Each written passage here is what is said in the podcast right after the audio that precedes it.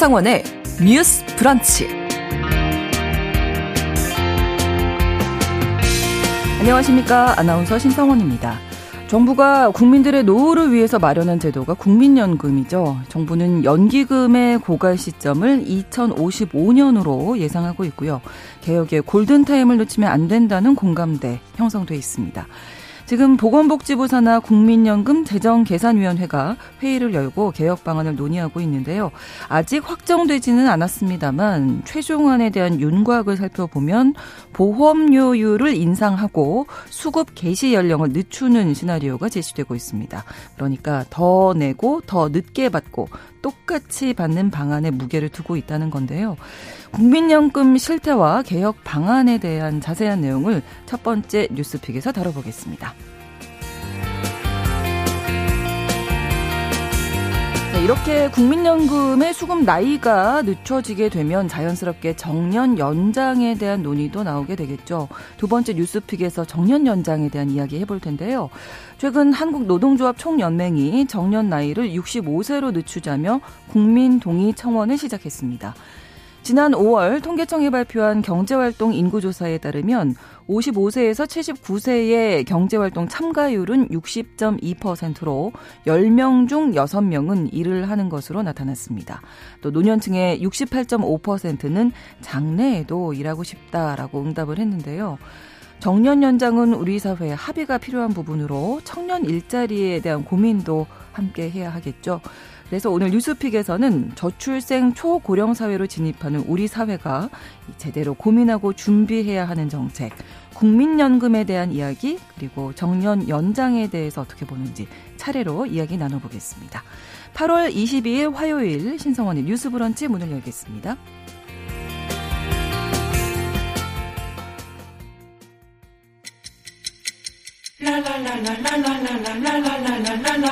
듣고 공감하고 진단합니다.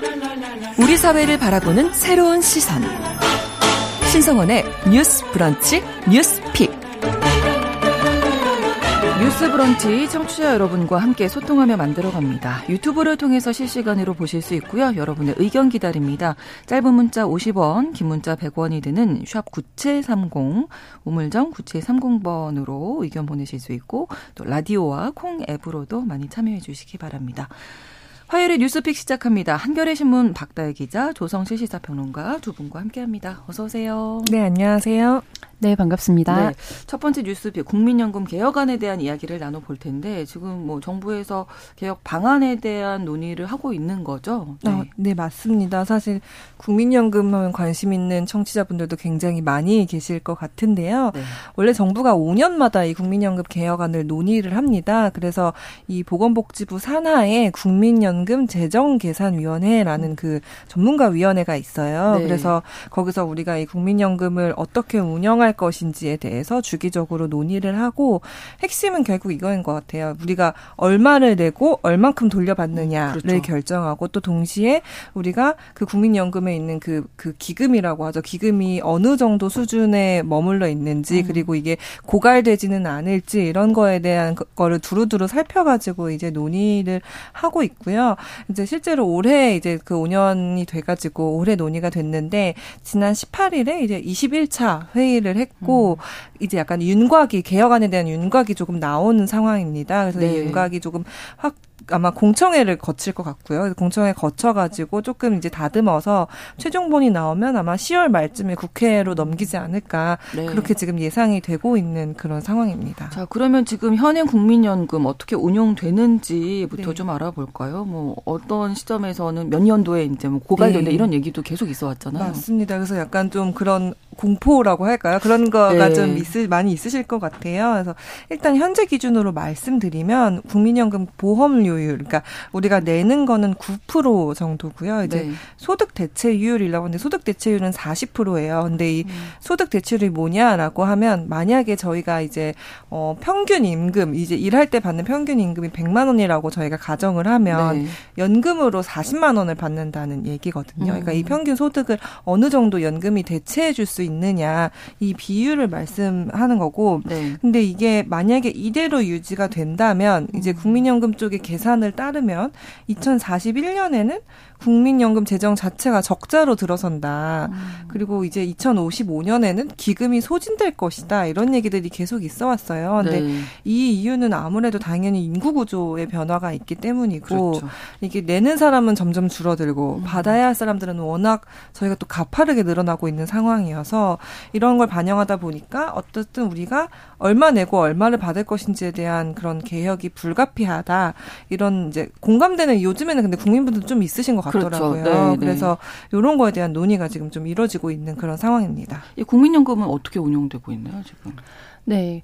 그래서 지금 우리가 운영되고 있는 국민연금 관련해가지고는 박다희 기자님께서 설명해 주신 것처럼 네네. 젊은 나이대 20, 예를 들면 뭐 20세부터 60세 사이에 근로소득이 있는 사람은 본인이 4.5% 그리고 사업자가 4.5%를 내는 거를 축적했다가 네. 65세 이후에 이제 수령을 하도록 되어 있고요. 네. 이외에 임의가입자나 뭐 지역가입자라고 해서 사업장에서 소득을 정기적으로 받지 않는 프리랜서나 네. 혹은 전업주부의 경우에도 이제 본인이 국민연금 대상자가 되고 싶다라고 신청을 하면 음. 이제 갖고 있는 자산이나 평균 소득을 이제 환산해서 적정액을 부과해 줍니다. 그러면 그거를 계속 납부를 하다가 최종적으로 그 당시에 결정되는 소득 대체율의 최종 확정액을 네. 이제 지급을 받게 되는 형식으로 운영이 되고 있어요. 네. 이제 다만 어, 중요한 부분은 원래 국민연금의 최종적인 목표는 이제 그 사회 통합 이라는 데 있습니다. 그래서 네. 이런 소득을 재분배해주는 사회보장적 성격으로 도입된 제도이기 때문에 음. 기본적으로 그리고 15년 전에 이제 시작을 했다면 15년 뒤부터 수령을 하도록 그러니까 음. 적립을 일정 부분 한 이후에 네, 네, 15년 뒤를 위해서 준비한 제도였던 거죠. 그렇죠. 그래서 전체적으로 그 재정이 음. 줄어드는 추세인 거는 원래 예정되어 있던 설계인 음. 거고요. 다만 이제 학창 시절 생각해 보시면 사회과 교과 때 항아리형 네. 인구 구조, 뭐 피라미드형 인구 구조, 네, 초등학교 한 고학년 때 배우셨을 거예요. 네. 역피라미드형 인구 구조 음. 이런 거에 장기 전망을 가지고 우리가 이거를 설계했기 때문에 네. 기존에 예정했던 것보다 우리가 저인구와도 뭐 5년, 10년 가파르게 빨라졌거든요. 그렇죠. 그것과 함께 가속화되는 전망이라는 것이 사실 가장 우려스러운 음. 거고 기본적으로 이게 나라마다 운영되는 방식이 달라서 예를 들면 적립된 액을 가지고 음. 계속 네. 주는 나라도 있고 네. 아니면 사실 적립액이 우리나라처럼 많지 않고 그때그때 들어오는 비용과 그걸 가지고 투자해서 낳게 된 수익금을 가지고 네. 그때에 수급을 해야 되는 대상자에게 다시 재분배해 주는 형식으로 운영되는 등 이제 각자 나라에서 정치적 의사결정을 어떻게 했느냐에 따라서 음. 다르게 이루어지고 있어요. 네. 근데 이제 현재 우리나라 같은 경우에는 뭐 작년 재작년 코로나를 거치면서 네. 약간 들어온 비용 대비 나가는 비용에 일부 적자가 크게 발생하기는 했 했습니다만 음. 일정 부분 또 보완을 하는 추세로 가고는 있고요. 근데 언론에서 지금 계속해서 문제로 지적하고 있는 부분은 10년, 15년 뒤. 그러니까 음. 최초 설계 자체가 15년 음. 뒤를 보면서 설계를 했던 거잖아요. 그렇죠. 그러니까 지금 우리가 15년 뒤에 수급하게 될 대상자에 대한 고갈되는 문제를 해결해야 되, 해결해야 되지 않느냐라면서 좀 위기의식을 불러일으키고 있는 거고, 이제 이 국민연금법이라는 것에 근거해서 이루어지고 있기 때문에, 이제 지금 말씀해 주셨던 재정계산위원회가 있고요. 네. 그다음에 재정추계전문위원회가 있고, 또한 네. 가지 위원회에서 세 가지 위원회가, 예를 들면 추계전문위원회는 방금 말씀드린 장기적 전망에 대한 음. 시나리오를 만들고요. 그래서 네. 작년부터 운영을 시작했습니다. 아. 그리고 작년도 11월에 처음 개최해서 시작된 게 지금 말씀하신 재정 재정 계산 위원회. 네. 그래서 우리가 최종 확정안을 어떻게 가져갈 것인가 논의를 좀 시작을 한 거고 네. 이세 개 각자 전문 위원회가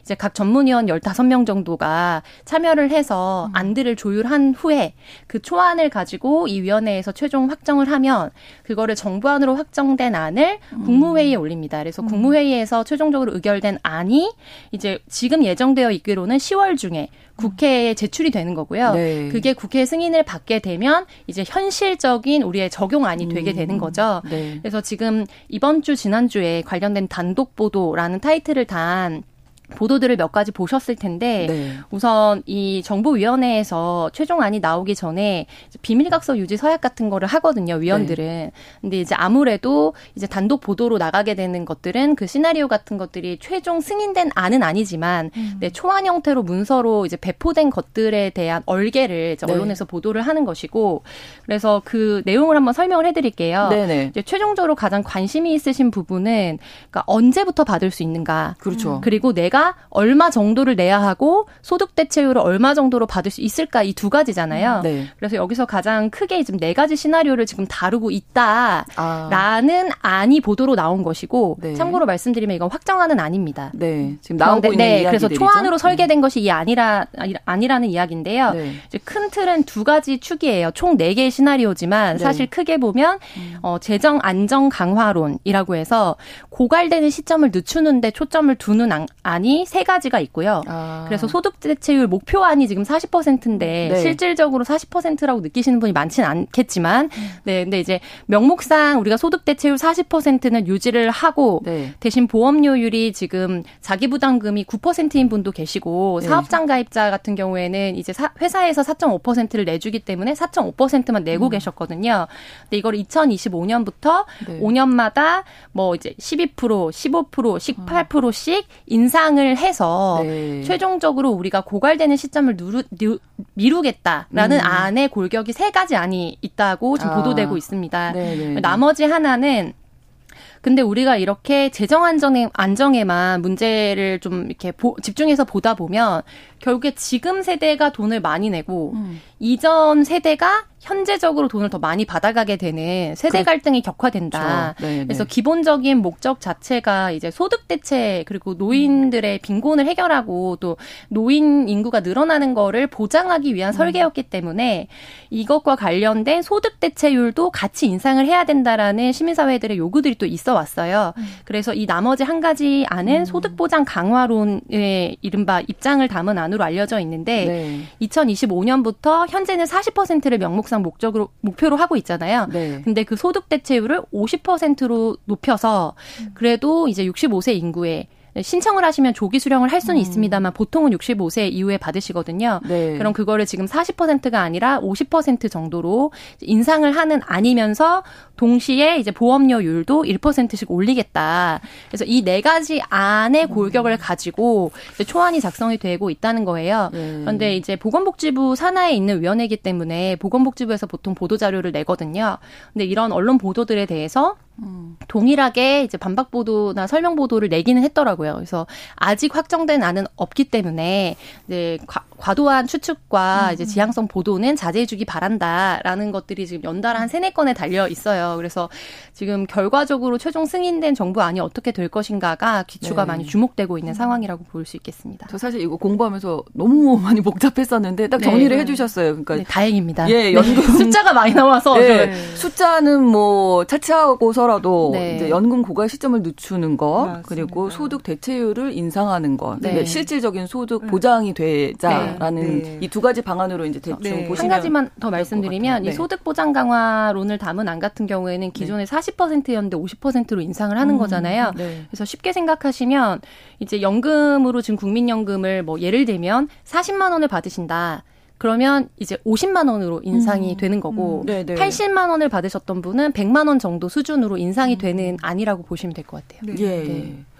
자, 0994번으로 조심스럽게 이야기해 봅니다. 현 시점에 연금을 받고 있는 수급자 분들도 조정하는 방법은 없을까요? 이 노년 인구가 너무 많이 늘어나고 아, 있는데 네. 미래 세대에 너무 큰 아, 짐이 아, 되지 않을까 좀 걱정이 되신다고 어, 마음이 답답합니다 이렇게 어. 남겨주셨는데 이런 안들도 네, 포함이 네, 아니 무슨 걱정이신지는 네. 너무 알 것 같은데 네. 저는 이런 말씀을 드려보고 싶어요. 그러니까 음. 우리가 사실 명목으로 그러니까 이 명목상 우리 소득 대출은 40만 원이라 그러니까 40%라고 하지만 네, 네.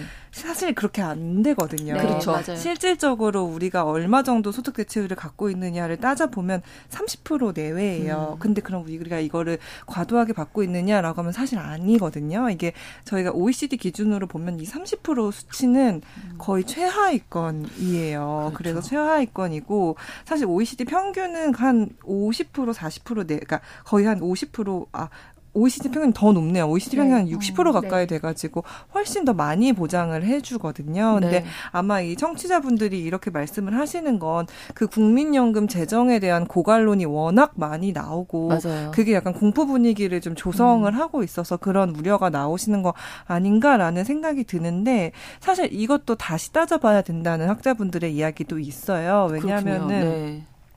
국민연금 재정 우리 기금을 운용하는데 정부가 투자하는 정부의 국고가 거의 안 들어가거든요. 네. 음. 그러니까 이거에 대해 문제를 제기하는 분들도 있어요. 왜냐하면 사실 권고안이 있습니다. 네. 아, 거의 한 번도 지켜지지 않았죠. 안은 안 네. 왔어요. 아. 그래서 정부가 재정을 투입을 해야 하는데 저희가 정부 재정이 투입되는 비율도 최하위권이거든요. 아. 근데 이게 국민연금이 왜 중요하냐면은 이게 사실 공적 연금의 그 성격을 지니고 있기 그렇죠. 때문에 네. 결국에는 이게 사회적 안전망 역할을 해주는 거. 거거든요. 네. 근데 미국이나 뭐 영국처럼 자본 특히 미국처럼 자본주의가 훨씬 그렇죠. 발달한 나라에서는 공적 연금 기능이 제대로 작동하지 않기 때문에 음. 대부분 사적 연금을 그렇죠. 추가로 들어요. 네. 저희도 무슨 기업 회사 다니시는 분들은 음. 다 퇴직연금 들고 그러시잖아요. 네, 네. 아니면 보험사에서 네, 네. 드시거나 그렇죠. 이런 경우가 많은데 그거 같은 경우는 사실 빈부격차에 따라 차이가 날 수밖에 없거든요. 음. 근데 연금이라는 건 어쨌든 이런 소득 기준에 상관없이 국민연금 같은 경우에는 두루 좀 보장을 받을 수 있게 하자. 근데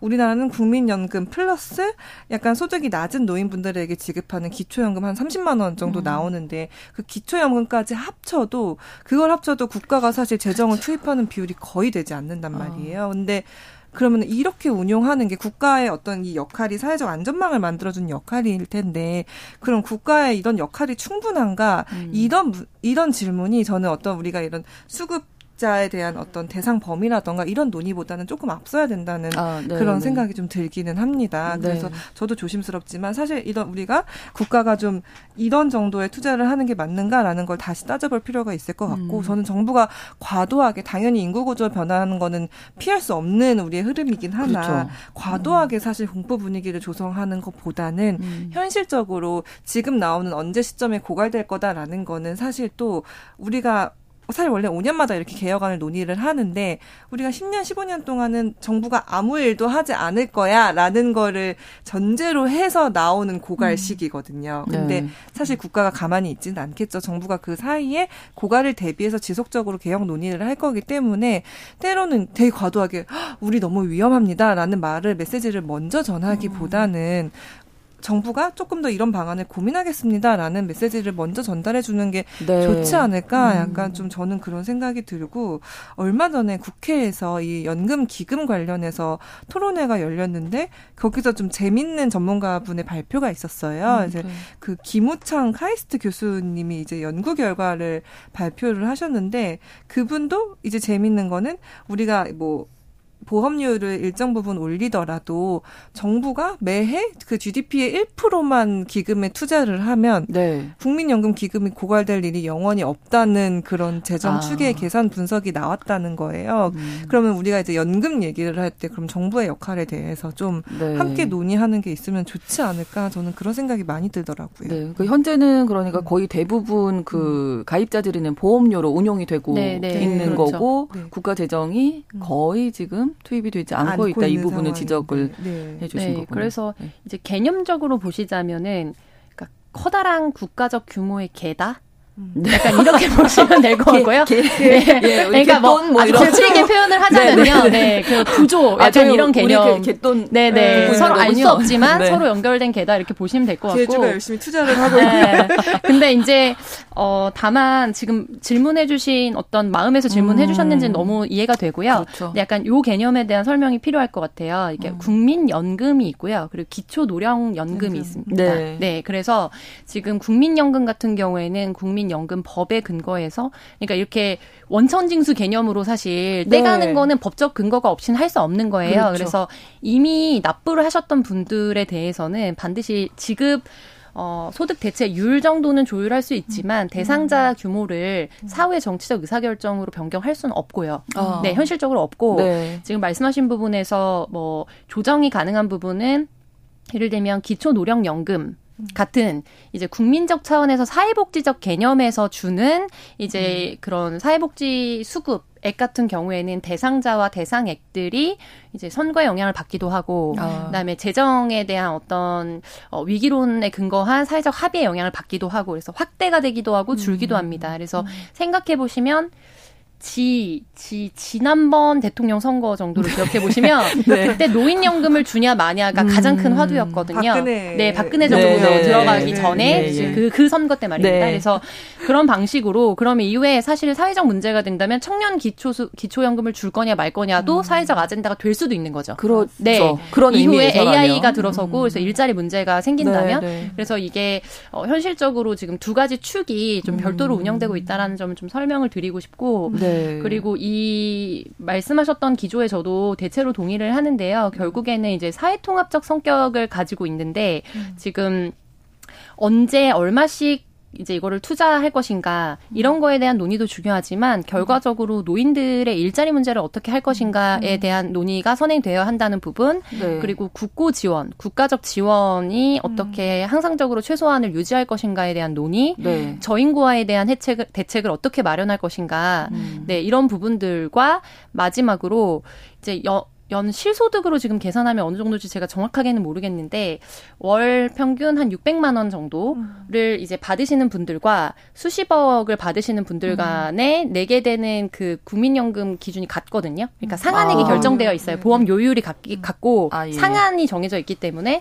그래서 이제 사회적 논의가 필요하다라고 또 주장하시는 일부 학자들이나 시민 단체에서는 이런 부분에 대한 상한선을 높이거나 음. 없애는 방식으로 해서 이것이 국가적으로 최소한의 안정망을 보장해 보여줄 수 있는 사회보장적 성격을 계속해서 네, 가져가야 네. 된다라고 음. 말씀을 하고 계세요. 음. 그리고 저는 좀 이 사안에서 중요하게 보고 있는 거는 이게 세대 간의 갈등으로 네. 비화돼서는 안 된다는 생각입니다. 그렇죠. 그래서 결과적으로 저는 이제 재정 안정 강화가 필요하지만 일정 부분의 소득 보장이 강화되지 않으면 네. 젊은 세대가 어차피 내가 많이 내봤자 음. 이후에 뭐, 이게 몇 년, 어. 5년, 10년 늘려질 뿐이지 앞으로 150세를 지금 목표로 막 사람들이 구글이나 이런 데서 실험하고 아이고. 있고 한다고 하잖아요. 네. 네, 그러면은 이제 결국 나는 독자 생존하는 것밖에 방법이 없다라고 음. 생각하고 국민연금을 아예 가입하지 않고 싶어 하는 분들도 많거든요. 네. 네. 기존에는 지역 가입자로라도 가입을 네. 하시는 분들이 많았지만 이제는 음. 사적 보험으로 많이 이탈을 하고 있습니다. 맞아요. 네. 그러면 또 국민연금 위기론이 더 격화가 되는 거죠. 그렇죠. 근데 이제 저는 지역 가입자인데 네. 지역 가입자로 계속 내고 있어요. 음. 회사 다녔을 때 내던 거를 이제 지역 가입자로 음. 전환해서. 근데 그 이유는 뭐냐면 사적 보험은 결과적으로 보험사에서 이제 음. 이루어지는 거기 때문에 그렇죠. 절대적으로 마이너스가 나는 운용을 하지 않습니다. 음. 그리고 어느 순간 경제적 타격 같은 걸 입었을 때 그 회사가 경제적 위기를 맞이하게 된다. 네. 네, 이런 부분도 예상을 하셔야 되는 거예요. 음. 그리고 가장 많은 모수가 국민 중에 모수가 이제 참여를 하고 있기 때문에 네. 5년 전에 최소한 그래도 아무리 늦어도 5년 전에는 예고를 하도록 하고 있는 것이 국민연금 법의 기준이 되어 있잖아요. 음. 그래서 결과적으로 위기론이 계속 대두되긴 하지만 네. 사회적 자본이나 공동체적 노력을 최우선적으로 기울일 수밖에 없는 거는 국민연금입니다. 음. 그래서 이런 부분들도 좀 종합적으로 고려를 하시는 것이 그러네요. 필요하다. 그래서 네. 이제 투자적 관점에서만 너무 사적 보험의 몰빵이라는 말을 많이 쓰죠. 이제 공식적인 용어는 아닙니다만 예, 예, 예. 하는 것이 저는 음. 위험할 수 있다는 점에 대해서도 아. 염두에 둘 필요가 있다고 음. 봅니다. 뭐 고갈된다, 뭐 이런 내가 얼마나 받겠냐 이런 얘기들 진짜 많이 하시잖아요. 사적 보험도 잘 보시면 보면 결국에 어. 몇년 넣고 수급 기간이 생각보다 짧게 정해져 있는 맞아요. 보험이 많아요. 음, 네. 그렇군요. 네. 저 한마디만 덧붙이면 네. 저도 그 몰빵이라 그래서 빵 터졌는데 하고 계신가요? 국민연금 착실히 가, 가 네, 나빠. 아, 예, 예. 회사에 개인의 네 그리고 아마 개인의 주식 투자보다 국민연금의 기금 수익률이 네. 훨씬 네, 높을 걸요. 네. 그래서 가장 네. 탁월한 전문가들이 또 많이 맞습니다. 참여하기 때문에. 그리고 제가 마지막으로 한 가지 덧붙이고 싶은 거는 네. 이 재정을 안정화해야 된다라고 주장하시는 분들 대부분이 이 국민연금 자체를 그러니까 우리가 보통 경제학에서 비용 편익 같은 거 계산할 때 음. 비용으로만 사실 취급을 하시는 것 같아요. 그러니까 아. 우리가 얼마를 쓰, 얼마가 들어가고 얼마가 소비가 낭비가 네. 될 것이고 그래서 그럼 정부 재정이 뭐가 안 좋고 이런 식으로만 음. 사실 판단을 하시는데 아시다시피 우리나라가 노인 빈곤율 1위의 네. 국가거든요. 그렇죠. 근데 이 국민연금이 지급해 주는 연금의 역할이 사실 편익의 측면에서도 바라볼 수 있다는 거예요. 음. 왜냐하면은 노인 인구가 그렇게 많아지는데 노인이 그 연금으로 내가 뭔가 이 소비 지출을 하지 않으면 결국에는 사실 경제가 네. 돌아가기 어려운 상황이거든요. 네. 근데 연금 대부분은 사실 가계 소비로 이뤄 그 지출이 이뤄지고 있기 때문에 네. 어 이런 그 경제가 돌아가기 위한 어떤 최소한의 동기부여가 되는 그 동력이다? 이런 음. 관점에서도 한번 바라봐야 되지 않나 약간 그런 생각이 듭니다. 관련된 이야기 2부에서 뉴스픽 계속 이야기 이어가겠습니다. 11시 30분부터 일부 지역에서는 해당 지역 방송 보내드리겠습니다.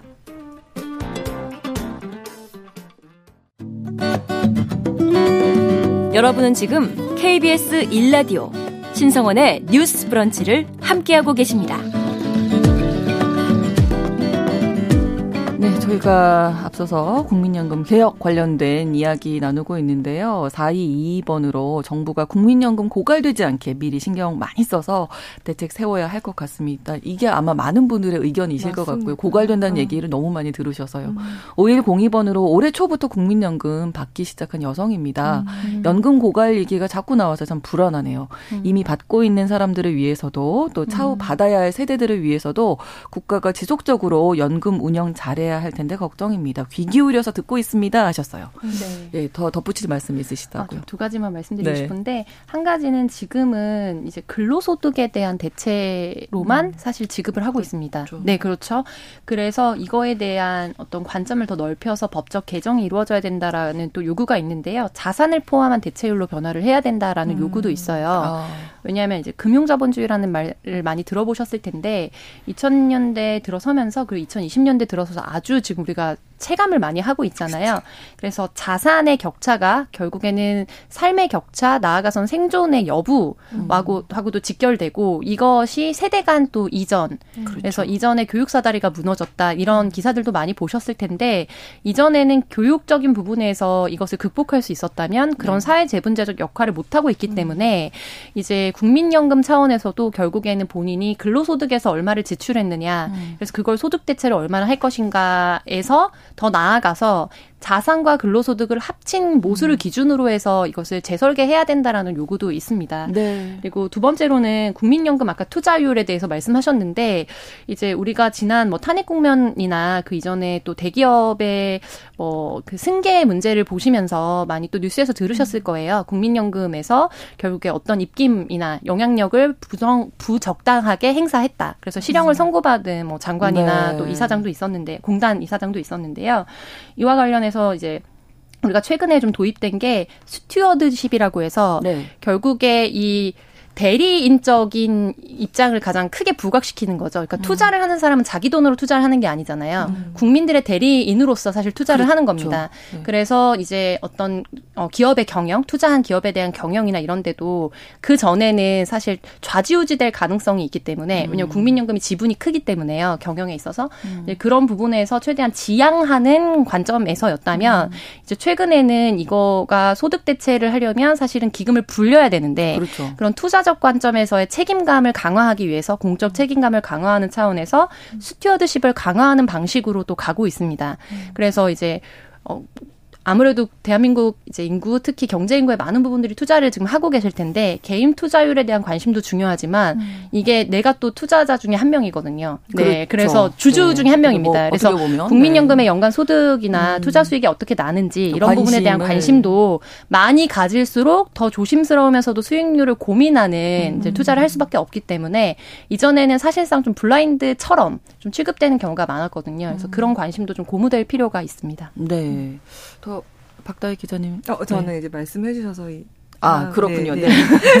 자, 그러면 국민연금 이제 개혁 이야기가 이제 앞으로 어떻게 이제 확정이 네. 될지 저희가 지켜봐야 될 텐데 이 이야기 이제 연금 수급 나이가 늦어지게 되면 정년을 늦추자는 또 주장이 맞습니다. 당연히 따라 나오게 될 텐데 음. 최근에 한국 노동조합 총연맹이 정년 65세로 연장하자 국민청원에 음. 나섰습니다. 이 음. 내용 좀 예, 정리해 주실까요? 네, 사실 저희 이 두 번째 얘기도 결국엔 연금이랑 연결이 그렇죠. 된 얘기여가지고 두 번째 얘기를도 기다리고 있었는데 그 사실 이 연금 개혁 논의의 어떤 그 주요한 포인트 중에 또 하나가 아까 말씀해 주신 대로 그 결국 이 연금을 받는 나이를 뒤로 미루자는 음. 거거든요. 그래서 뭐 66세, 67세, 68세까지도 늦추자라는 얘기가 계속 나오고 있어서 네. 그러다 보니 내가 퇴직하는 연령과 이 연금 개시를 그러니까 연금을 받는 연령의 이 갭. 그 차이를 네, 줄이기 네. 위해서 연령을 뒤로 늦춰달라라는 얘기가 사실 지속적으로 그동안 노동계에서도 계속 나왔던 상황이고요. 이게 네. 한국노총이 국회 국민동의 청원 사이트가 있어요. 그래서 국민동의 청원으로 올렸어요. 이제 국민동의 청원 같은 경우에는 5만 명 이상의 이제 서명을 받으면은 그 해당 상임위원회 안에 청원 소위원회가 그 청원한 거를 심사하는 소위원회가 따로 있고 아. 거기서 심사를 해야 되거든요. 네. 그래서 한국노총이 사실 지난 17일부터 시작이 돼서 뭐 고령자 고용법에 정시된 이 법정 정년이 지금은 60살이거든요. 근데 네. 이 60살에서 65살로 연장하자라는 네. 이런 국민 청원에 나섰고 어 이렇게 사실 그 가장 이 핵심은 이 노후 불안, 소득 공백에 따른 노후 불안을 해결해 달라라는 이런 음. 지점에 있고요. 어, 이게 아마 제가 알기로는 사실 내년 총선을 앞두고 있기도 하고 이 문제가 결국에는 그럼 청년 일자리는 어떻게 할 건데 라면서 이게 또 세대 간 문제로 그렇죠. 비화할 가능성이 상당히 높다 보니까 아마 제가 알기로는 어떤 국회의원을 통한 법안 발의로도 좀 고민을 했던 것 같은데 음. 이게 총선을 앞두고 이거에 좀 부담을 갖는 의원분들이 많다 보니까 그게 아니라 결국에는 국민동의 청원을 받는 음. 형태로 좀 진행이 되는 것 같더라고요. 그래서 네. 일단 다음 달 15일까지 과연 5만 명의 동의를 받을 수 있을지 그게 좀, 좀 기추가 주목되는 그런 사안입니다. 네. 앞서서도 네. 국민연금 개혁 얘기하면서 이제 먼저 이야기 나와야 될 게 노인 일자리 문제다 네, 네. 말씀해 주셨잖아요. 실제로 지금 현재도 일하는 고령의 노동자분들 네. 많으시잖아요. 네. 그래서 통계를 보면은 이제 고령층 조사를 했을 때 네. 어, 통계청에서 좀 정기적으로 발표를 하거든요. 55세에서 79세 경제활동의 참가율이 60%가 아, 넘어섭니다. 오, 근데 이게 79세까지이기 때문에 그러니까. 사실 60대를 그래도 이제 퇴직 이후에 가장 활발하게 재고용을 원하고 이제 음. 재취업을 한 세대라고 본다면 훨씬 더 그거를 넘어서는 거의 다수 대다수가 이제 현업에서 일을 하고 계신다라고 그러시네요. 좀 음. 추정할 수 있을 것으로 보여요. 네. 그래서 전체적인 고 용률 상승이 이제 통계 이게 약간 함정 같은 건데 음. 결국에는 세대별로 쪼개 보면 어느 세대는 줄어들고 어느 음. 세대는 강하게 올라가는데 그 세대 인구가 많으면 전체 값은 올라가는 올라가죠. 것처럼 보이는 착시가 네. 있거든요. 그래서 우리나라의 고용률 상승이 사실은 이런 노령 고령 노동자의 취업률로 인해서 좀 상승하는 아. 것처럼 과도하게 착시가 보이 보이는 경향도 있다라고 좀 분석을 하기도 합니다. 음. 그래서 40대 취업자 수가 지금 13개월 연속으로 감소를 하고 있고 네. 20, 30대 청년 고용 문제는 뭐 계속해서 문제가 되고 있잖아요. 그래서 이제 우리가 음. 이런 약간 기이한 현상 속에 있다는 거. 음. 그래서 이제 막 투자 방송 같은 게 또 유튜브나 이런 걸 통해서 많이 이제 음. 청취를 하시는 걸로 알려져 있는데 퇴직 이후에 정년 퇴직 이후에 노인 그 노인 기초연금이나 혹은 국민연금 받기까지의 그 기간의 자금을 어떻게 확보할 음. 것인가에 대해서도 굉장히 좀 조회수가 높은 짤들이 많이 있더라고요. 음. 예, 당연히 많이 관심을 그렇죠. 가질 수밖에 그럼요. 없고 네. 그리고 결혼 자녀의 결혼이나 취업이 늦어지면서 네. 시점이 맞물리는 겁니다. 아, 결혼을 그러네요. 시켜야 되고 아. 그래서 우리가 유명 퇴직하시고 네네. 네. 좀 유명세를 치렀던 임계장 음. 이야기라는 네. 책을 네. 보시면 결국에 현업에서 이제 종사를 하시고 퇴직을 하셨 고 사실 네. 생활 빈곤자층이 아니셨음에도 불구하고 자녀 교육이나 또 아. 이제 여러 가지 음. 이후의 문제들의 그런 어떻게 보면 연착륙 연착륙을 하는 과정에서 음. 경비원으로 지원할 수밖에 없었다라는 서사가 나오거든요. 음. 많은 분들이 또 거기에 공감을 하셨던 네, 것 같고요. 네.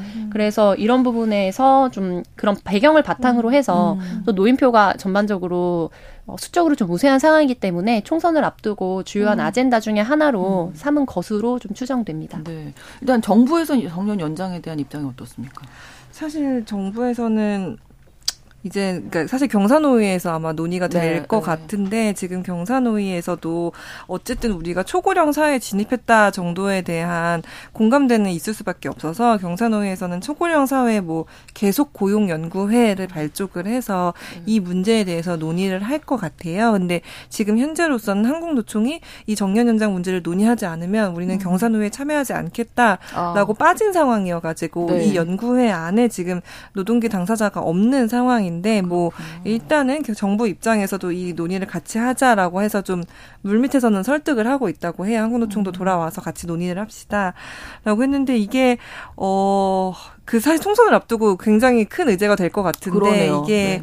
어떻게 좀 방향을 잡을 수 있을지는 음. 모르겠어요. 왜냐하면은 사실 노년층 고용률은 높아지지만 아까 말씀해 주신 대로 40대는 물론이고 20, 30대 청년 취업률은 계속 낮아지고 네, 있는 상황이기 네. 때문에 이 조화를 우리가 어떻게 시킬 수 있을 것인가. 음. 근데 그렇다고 해서 지금 그럼 노인분들은 제대로 살고 있냐면 그것도 아니고 그렇죠. 60살이라는 나이가 사실은 지금 기준으로 했을 때는 한창 일하실 네, 나이이기도 네. 하거든요. 맞아요. 그래서 이런 되게 여러 가지 변수들을 고려하면은 사실 사회적 합의를 이뤄내기가 쉽지만은 않은 음. 문제여가지고 아마 총선까지 논의가 계속 좀 쉽지 네, 않을 될것 같습니다. 보인다. 그러니까 네. 노인 일자리 문제 얘기하다 보면 이제 청년 일자리 네, 네, 그런 그렇죠. 또 세대 갈등 뭐 네. 이런 얘기가 나오게 네, 되니까 네. 네. 쉽지는 않네요. 네. 네. 그래서 말씀하신 이제 경사노위에서는 음. 고령층이 계속 일할 수 있는 방법이 다양하긴 하지만 노동계의 음. 주장처럼 단순히 법으로 정년을 연장하면 취업을 원하는 청년에게 장, 장벽이 될 수 있다. 음. 그리고 이제 기업 같은 경우에는 임금이 연공적 성격이 강하잖아요. 음. 그래서 연차가 높아지면 좀 자연스럽게 평균적으로 임금이 올라가기 때문에 네. 그런 부분들이 노동시장에서 감당하기 어려운 부담이 될 것이라는 음. 좀 부정적 점, 어, 입장을 취하고 있습니다. 그래서 이런 입장 때문에 사실 한국노총이 이 경사노위에서 이제 어떻게 보면 지금 참여를 하지 않고 있는 상황이기도 하고요. 그래서 계속적 논의가 어떻게 될지 이 네. 사안도 좀 관심을 갖고 볼 수밖에 없는 사안입니다. 네, 아무튼 우리 뭐 앞서서 얘기 나눴던 국민연금 개혁 또 정년 연장 이런 이야기들이 뭐 저출생 초고령 사회로 진입하고 있는 우리 사회에서 정말 어떻게 보면 좀 시급히 대책이 네, 좀 마련돼야 맞습니다. 할 네. 얘기하다 보면 근본적인 문제부터 생각이 네. 나는데 좀 적절한 대책 좀 잘 마련이 됐으면 좋겠습니다. 이걸로 인해서 세대 갈등이 있어서는 또 안 될 거고요. 자, 오늘 화요일에 뉴스픽 여기서 마무리하도록 하겠습니다. 한겨레 신문 박다혜 기자, 조성실 시사평론가 두 분과 함께했습니다. 고맙습니다. 네, 감사합니다. 신성원의 뉴스 브런치는 여러분과 함께합니다. 짧은 문자 50원, 긴 문자 100원이들은 샵 9730. 무료인 콩앱과 일라디오 유튜브를 통해 참여해 주세요.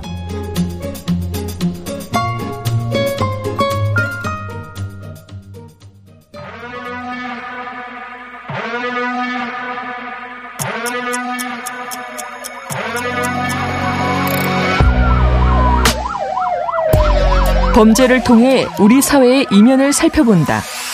뉴스 브런치 서혜진의 범죄 연구소. 뉴스 브런치 듣고 계시고요. 11시 42분 향하고 있습니다. 우리 사회에서 벌어지는 범죄를 통해서 좀더 나은 사회로 가기 위해서 연구해보는 시간 서혜진의 범죄 연구소 서혜진 변호사와 함께하겠습니다. 어서 오세요. 네, 안녕하세요. 자, 오늘은 어떤 이야기 나눠볼까요? 네, 오늘은 이제 그 본격적으로 얘기에 들어가기 앞서서 네. 최근에 이제 8월 17일에 대구지방법원 안동지원에서 검찰이 구형을 한 사건이 하나 있는데요. 네. 요거를 먼저 말씀을 드릴게요. 네네.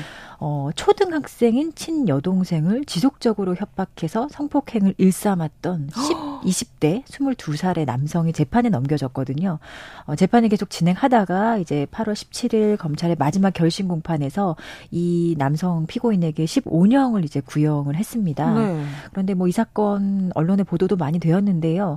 피해자는 이제 가족에게 이런 피해 사실을 말했지만 가족이 참 도와주지 않았다고 알려졌습니다. 근데 이런 일이 사실 친족 성폭력에 있어서는 네. 어, 많이 벌어지는 일이기 때문에 어, 그렇게 뭐 특별하게 느껴지지 않는 분들도 많으실 겁니다. 어, 그래서 오늘은 이제 저희도 예전에 사실 친족 성폭력 이 시간에 한번 다루긴 네, 했었는데요. 네. 오늘은 이제 친족 성폭력 중에서도 어, 형제 자매 사이에 발생한 할때 네. 그리고 그 가해자 피해자가 모두 이제 미성년 일때 아, 그때의 그 사건과 문제점에 대해서 좀 짚어보려고 합니다. 네. 네. 아, 20대 오빠가 초등학생 네. 여동생 그러니까 아, 이게 어떻게 이럴 수 있을까? 싶네요. 5년 전에 부터 벌어진 일, 벌어진 일인 거예요. 그러니까 10대였을 아. 때부터죠. 이 피고인 아. 남성이 어, 5년 전 2018년부터 시작이 됐었고요. 네. 초등학생이던 당시에 초등학생이던 여동생을 이제 강간을 한 이후에 아. 5년 동안 지속적으로 이 여동생을 성폭행한 혐의를 받고 있는 거예요. 네.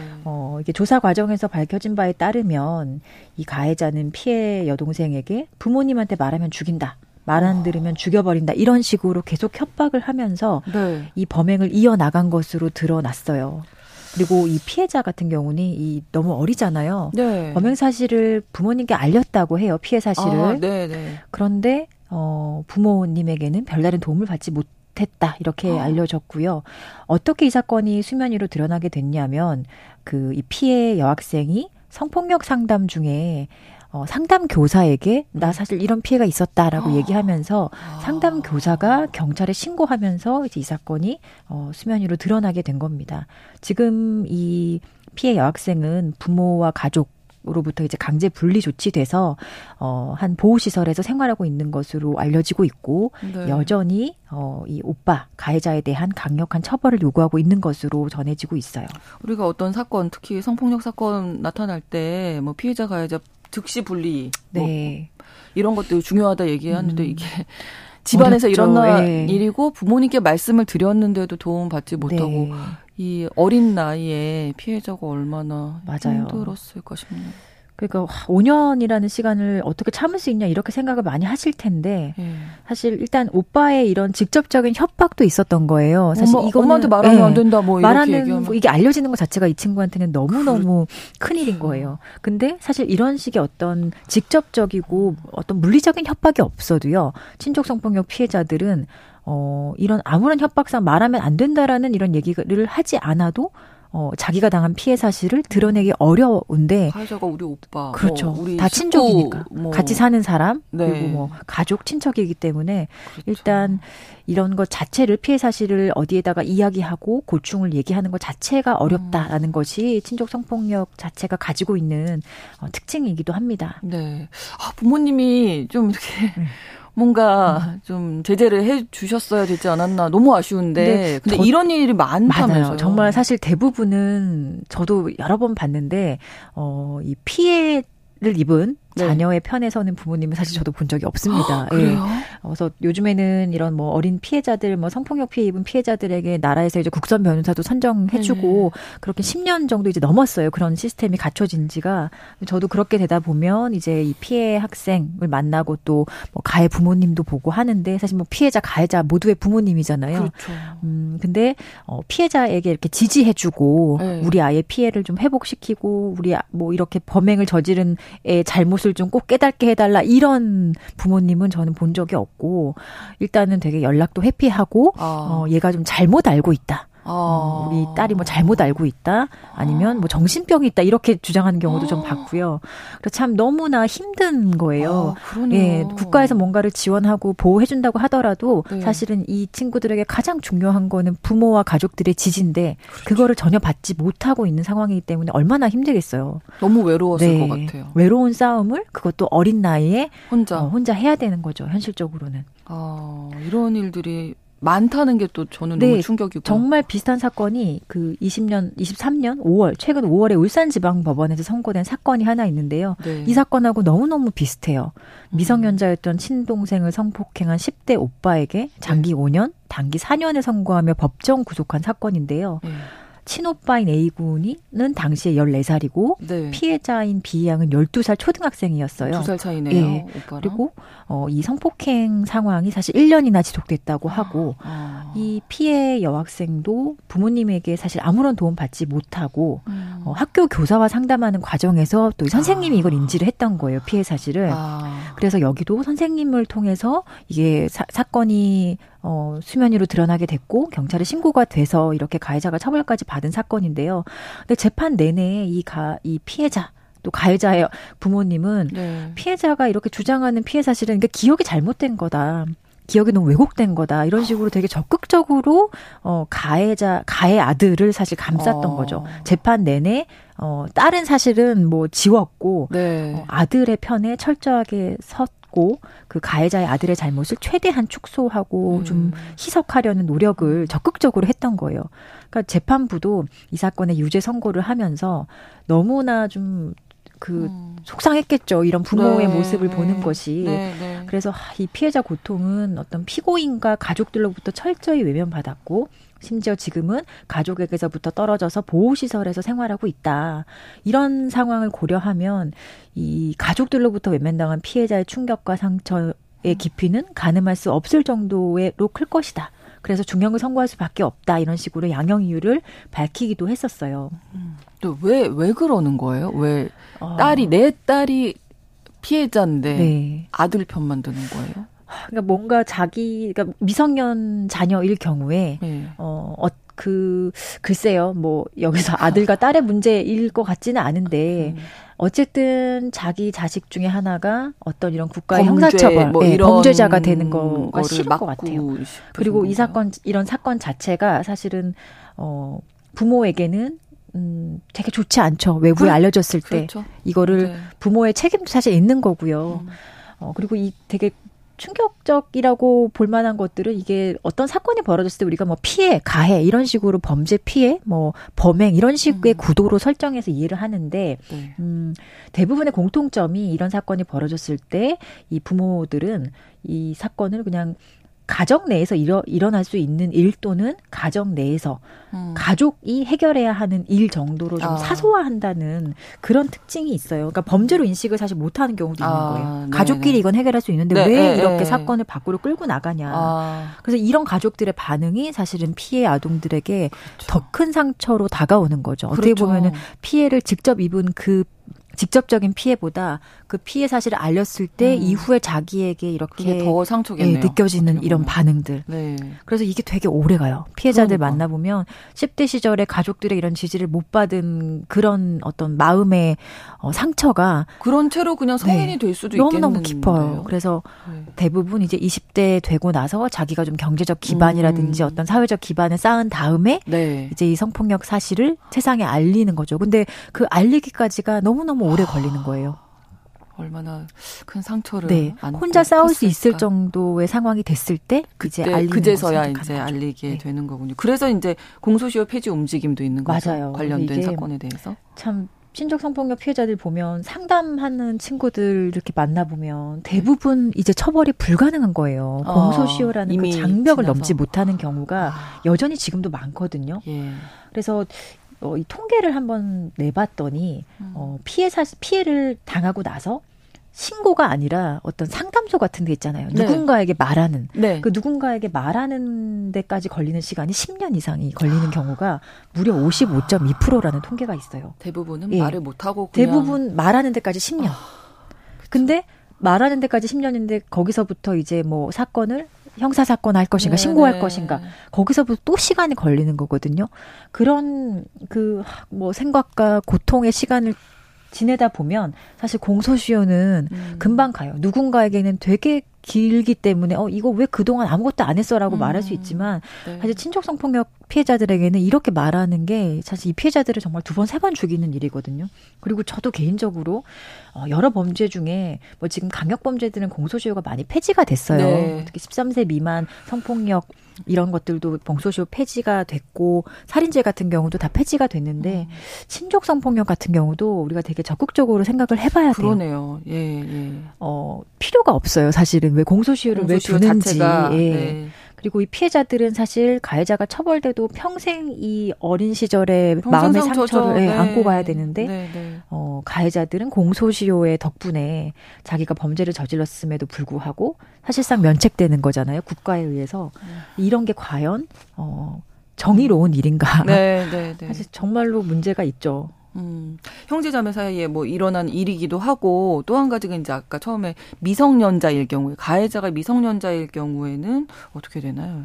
가해자가 미성년자일 경우에 네. 어, 일단 분리나 어떤 보호 체계가 좀 제대로 작동되지 않는 경우가 있어요. 음. 가해자가 성인이고 피해자가 네. 어 미성년자다. 네. 그리고 이게 친족 성폭력 사건이다 한다면은 좀 지자체나 네. 아니면 뭐 경찰 수사기관 차원에서 적극적으로 이 피해자를 좀 분리하고 분리하는 시설에서 이 피해자를 좀 음. 돌볼 수 있거든요. 이게 어떻게 보면 아동 학대 예, 아동 학대하고 비슷하게 볼 수, 보는 거죠. 네. 근데 만약에 가해자가 성인인 경우에는 사실 이걸 아동 학대로 많이 보지 않은 경향이 있어요. 실제 법률에서는 누구든지 아동 학대를 음. 하면 돼, 하면 안 된다라고 규정되어 있지만 네. 미성년 가해자인 경우에는 네. 이걸 아동 성학대로 보는 경우가 사, 실 많지 않아요. 그래서 아. 이 가해자가 미성년자일 경우에는 일단 피해자가 음. 이 가해자로부터 분리되는 경우가 조금 어려운 경우가 있고 그리고 음. 부모가 와서 네. 어 우리 딸 데려가겠다 왜 어. 여기 있냐 하고 네. 쉼터에서 데려가 버린다면은 사실상 이걸 부모의 행위를 없어요. 막을 수 있는 방법이 현실적으로 그렇게 없어요. 와. 부모가 데려가지 못하게 하는 방법은 부모가 이 피해자에 대해서는 어떤 직접적인 가해자, 아동학대의 어. 가해자 정도가 되어야 하는데 사실 형제자매 아. 사건 같은 경우는 부모가 어떤 뭐 형사 사건으로 입건되지 않는 경우도 많기 때문에 그렇죠. 음, 아, 미성년 자녀 내가 부모니까 내가 친권자니까 데려가겠다 이렇게 되면은 사실 현실 적으로 이 분리 조치라든지 보호 조치도 음. 실효성을 발휘하지 못하는 경우가 분명 현실에 있어요. 그럼 아주 냉정하게 그냥 보자면 피해자 가해자 이렇게만 음. 보자면 피해자가 분리가 됐는데 부모님에 의해서 가해자와 다시 만나야 되는 그런 경우도 있는 거죠. 극단적인 거죠. 경우에는요. 네. 근데 그거를 참 잘 살펴봐야 되는데 음. 또 미성년 피해자인 경우에는 자기의 의사를 또 어, 정확하게 밝히기 어려운 경우도 있고 그렇죠. 또 경우에 따라서는 되게 양가 감정이 있어요. 그래서 집에 가겠다. 나 아. 그냥 괜찮다라고 얘기하는 경우도 있는데 그걸 진짜 잘 봐야 돼요. 그러니까 보호 시설도 그렇고 음. 사건을 수사하는 수사기관도 그렇고 네. 정말로 피해자에게 필요한, 필요한 것이 무엇인지 어떤 것인지 네, 너무 너무 면밀하게 봐야 됩니다. 가장 가까운 사람에 의한 범죄인데 뭐 의지할 수밖에 없는 부모님들도 내 편이 되지 않으시고 아, 피해자들이 너무 힘들 것 같은데요. 네. 이 피해자들 좀 많이 만나 보셨잖아요. 어떤 얘기를 제일 많이 하던가요? 음, 피해 사실 그 자체도 참 그렇죠. 회복하기 어려운데 네. 어, 공통적으로 하는 말이 자지, 자기를 지지해주지 않은 음. 그 부모님에 대한 어떻게 보면 원망일 수도 음. 있고 아무도 내 편이 네. 없었다는 그리고 거. 철저하게 소외당했다라는 음. 그런 마음 그게 그렇죠. 너무 너무 오래 가는 것 같아요.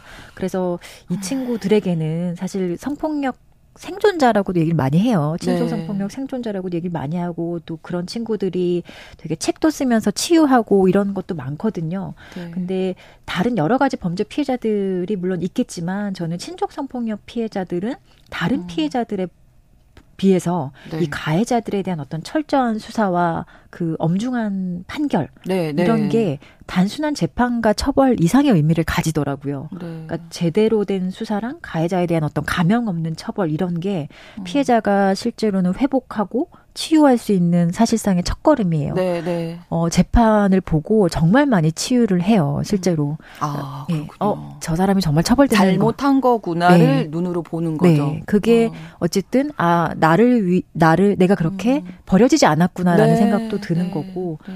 어, 그런 과정을 겪으면서 이제 치유로 나가는 첫 걸음을 떼는 거죠. 네. 오늘 서혜진의 범죄 연구소 형제간 친척간에 있는 친족간의 성폭행 문제 다뤄봤습니다. 서혜진 변호사와 함께 했습니다. 고맙습니다. 감사합니다. 뉴스 브런치 화요일 순서 마치고요. 내일 다시 오겠습니다. 고맙습니다.